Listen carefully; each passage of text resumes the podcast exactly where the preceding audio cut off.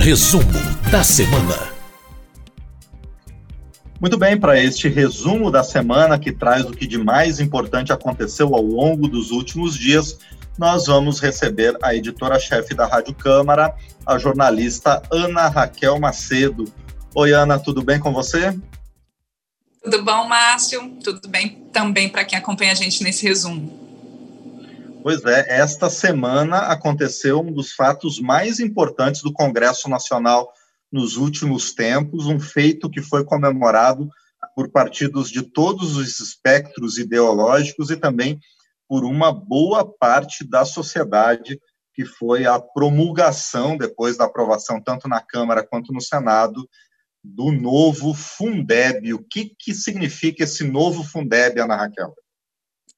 Pois é, Márcio, é, acho que é uma maneira muito boa da gente começar esse resumo, porque foi uma vitória mesmo de uma grande mobilização do Congresso Nacional, juntamente com a sociedade civil, principalmente as entidades aí de defesa dos direitos dos profissionais da educação, também dos estudantes. O Fundeb, como você colocou, né, Márcio, ele é um fundo, o Fundo de Manutenção e Desenvolvimento da Educação Básica, e ele tinha um prazo para acabar, o prazo dele era no fim desse ano.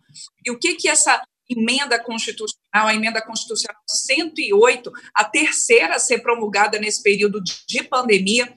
O que, que ela traz? Ela torna o Fundeb permanente e ela também aumenta a quantidade de recursos de transferências da União para os estados e municípios em complementação a esses recursos, então, do fundo. O Fundeb, ele é muito importante, Márcio, porque, só para o nosso ouvinte aqui desse resumo da semana ter uma ideia, ele foi responsável em 2019 por dois terços dos recursos investidos pelos municípios no sistema educacional. Só em 2019 foram 156 bilhões de reais que o fundo destinou para a rede de ensino. E o Fundeb, ele é composto tanto por recursos de municípios e de estados, mas ali onde há mais dificuldade na é, manutenção do sistema de educação, a União ela coloca uma complementação, ela coloca um aporte a mais. Esse aporte sai de 10% para 23% de maneira escalonada até 2026. Quer dizer, quando chegar em 2026, a União vai estar colocando 23% de complementação no Fundeb.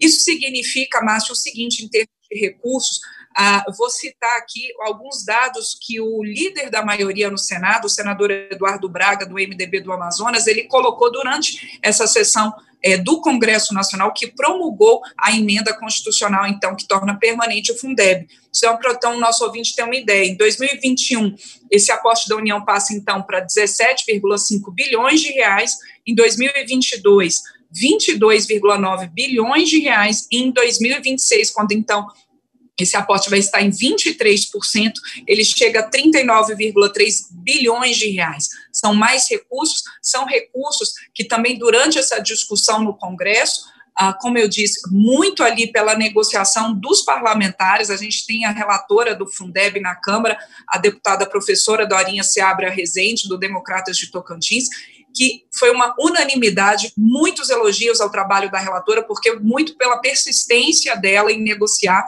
O governo, no início, era muito resistente à votação da PEC do Fundeb, mas ela conseguiu, em articulação com diferentes parlamentares, e como eu disse também, pela pressão de entidades de defesa da educação, ela conseguiu construir esse texto e permitindo, por exemplo, também nessa negociação, que desses 13% a mais que a União vai colocar no Fundeb aí ao longo dos anos até 2026, que 5% se destina exclusivamente à educação infantil, e esse foi um ponto também muito lembrado, Márcio, durante as discussões do Fundeb e nessa promulgação, é nessa semana, né, a possibilidade de você estender a rede de educação infantil e de creches por todo o país, e também permite ali que é, 70% dessa complementação, dessa parcela de complementação da União, que 70% possam ser destinados para os salários, não apenas de professores, mas também de todos os profissionais envolvidos ali na educação.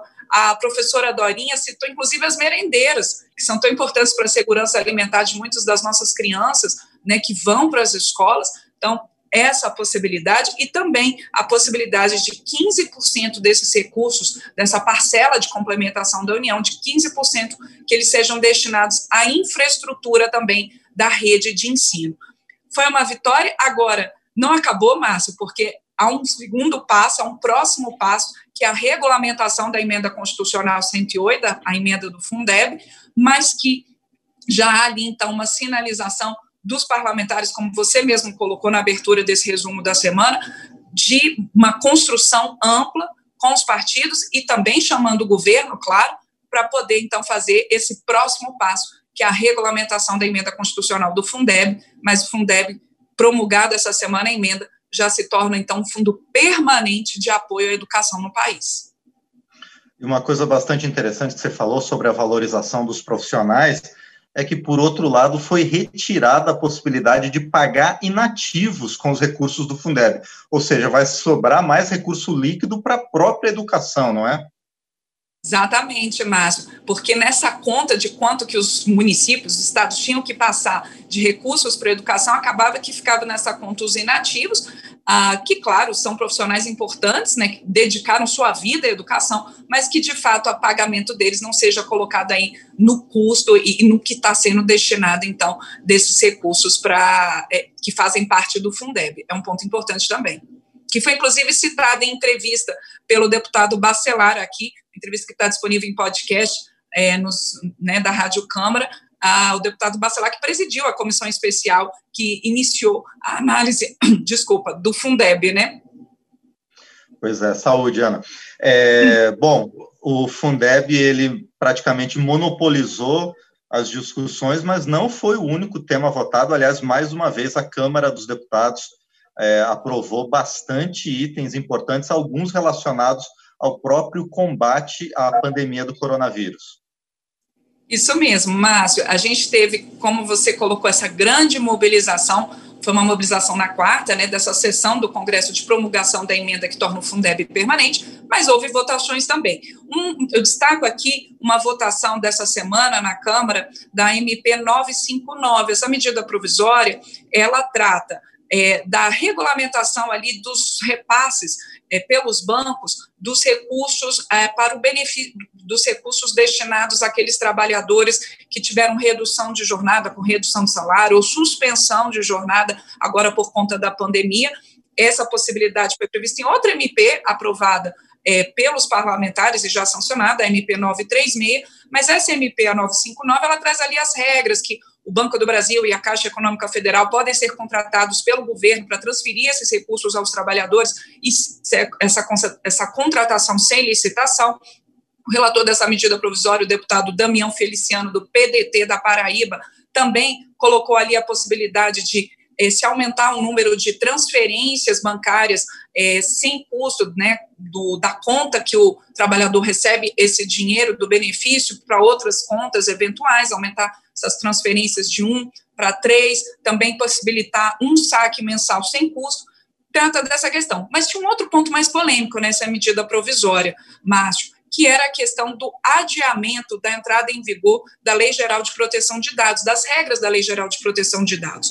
O governo ele propunha que eh, fosse adiado para maio do ano que vem a, a, a, né, a entrada em vigor dessas regras da Lei Geral de Proteção de Dados, uma lei que já tem dois anos, alegando o governo que durante eh, esse período da pandemia as empresas estão enfrentando uma série de dificuldades e esse era mais um planejamento que elas deveriam dar conta, porque pela Lei Geral de Proteção de Dados, as regras iniciariam a sua vigência a partir de agosto, agora, a partir desse mês. Bom, durante essa discussão nessa semana na Câmara e depois no Senado, o que, que aconteceu? O relator, o deputado Damião Feliciano, tirou essa parte da medida provisória. Mas, durante a discussão na Câmara, houve a aprovação de, uma, de um destaque, que é uma emenda que permitiu, então, é, que fosse adiada a entrada em vigor até 31 de dezembro de 2020, portanto, até o fim do estado de calamidade pública. Mas lá no Senado, a medida provisória 959 chegou e, por entendimento das lideranças, o presidente do Senado, Davi Alcolumbre, retirou essa parte da medida provisória 959, essa parte que tratava da Lei Geral de Proteção de Dados, e a justificativa foi que, esse ano, os senadores já tinham votado uma questão é, uma outra proposta dizendo que em agosto deveria entrar em vigor deveriam entrar em vigor as regras da chamada LGPD, a Lei Geral de Proteção de Dados, e que, de toda forma, uma lei também desse ano de 2020 já prevê que as sanções para quem descumprir a Lei Geral de Proteção de Dados, que essas sanções elas só vão começar a valer a partir de agosto do ano que vem, a partir de agosto de 2021, e que, portanto, as empresas teriam um tempo para se ajustar.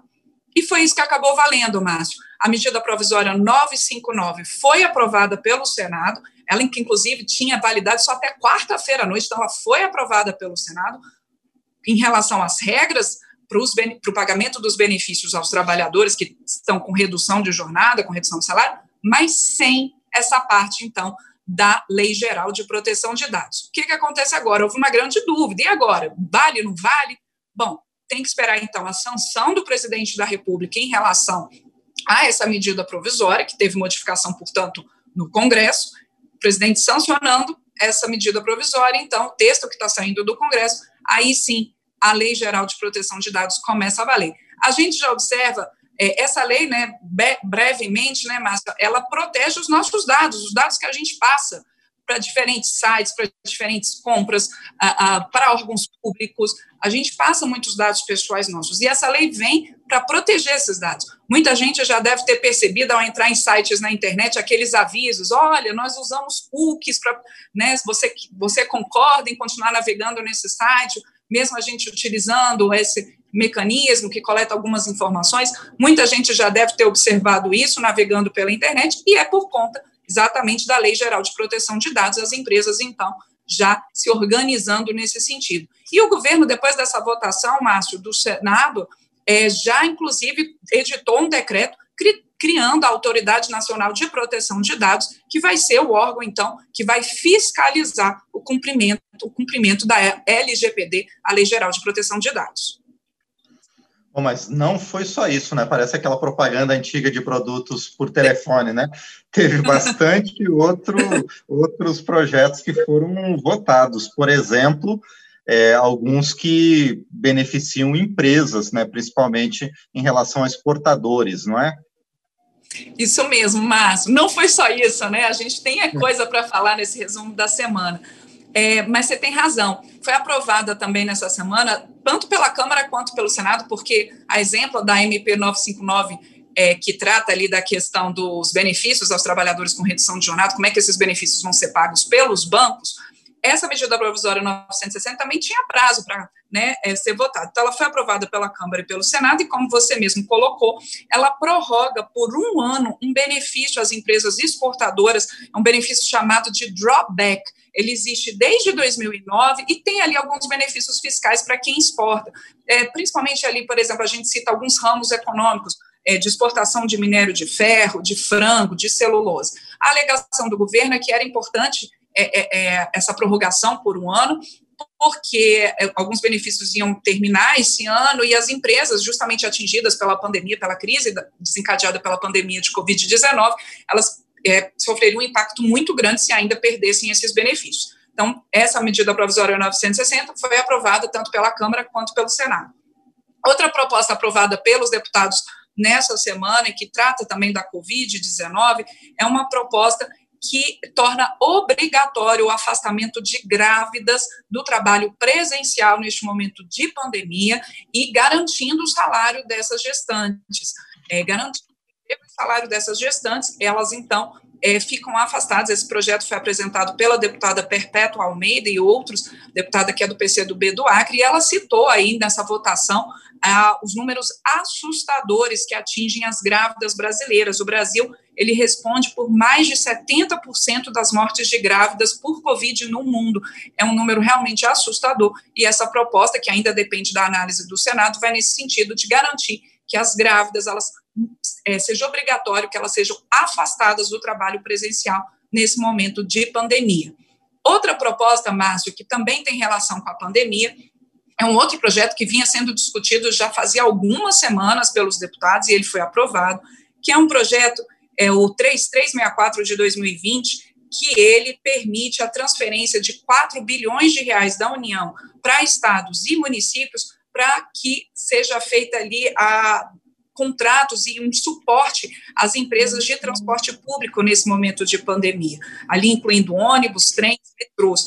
Esses recursos, esse projeto foi apresentado pelo deputado Fábio Chioquete, do PSL de Santa Catarina, e relatado pelo deputado Hildo Rocha, do MDB do Maranhão, ele prevê que essa transferência da União para estados e municípios ficaria na seguinte proporção: 30% para os estados e 70% para os municípios com mais de 200 mil habitantes.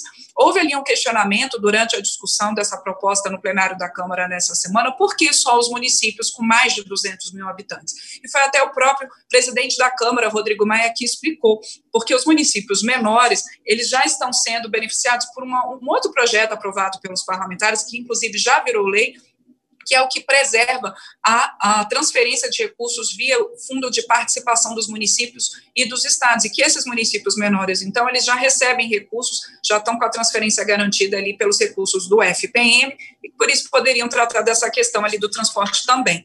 De toda forma, essa, é, essa transferência ali, os, os estados, municípios, Márcio, eles vão ter que passar, eles vão passar esses recursos para as empresas, desde que sejam assinados contratos com garantias, é, garantias ali no padrão de qualidade do serviço prestado, de proibição de reajuste das tarifas durante esse período aqui de pandemia, de calamidade pública, e também garantias trabalhistas durante esse período de calamidade, quer dizer, não vão poder ser demitidos os trabalhadores, tem que ser um mínimo o que estava previsto ali no quadro de funcionários em julho deste ano, ou até mais trabalhadores, se for o caso é, nesse momento, então. E a justificativa dessa proposta é também porque as empresas elas tiveram uma queda na renda grande, claro, porque houve ali há um período de isolamento social, de fechamento de algumas empresas, então essa, isso tem um impacto no transporte público, é uma medida para poder garantir a sobrevivência financeira dessas empresas até o fim do ano que vem. Bom, já estouramos um pouquinho o nosso tempo, mas dá tempo de você citar mais três projetos que foram aprovados que não tem relação direta com a pandemia, mas que também tem a sua importância na economia e na justiça.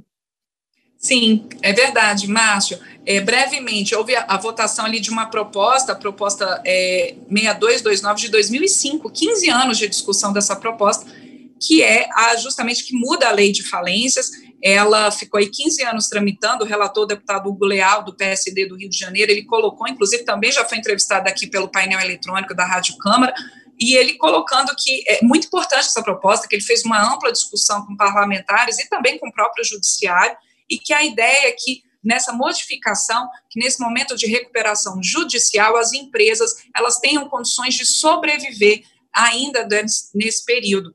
E prevê, por exemplo, a possibilidade de financiamento na fase de recuperação judicial. A proposta também prevê o parcelamento de dívidas tributárias e um plano de recuperação para os credores.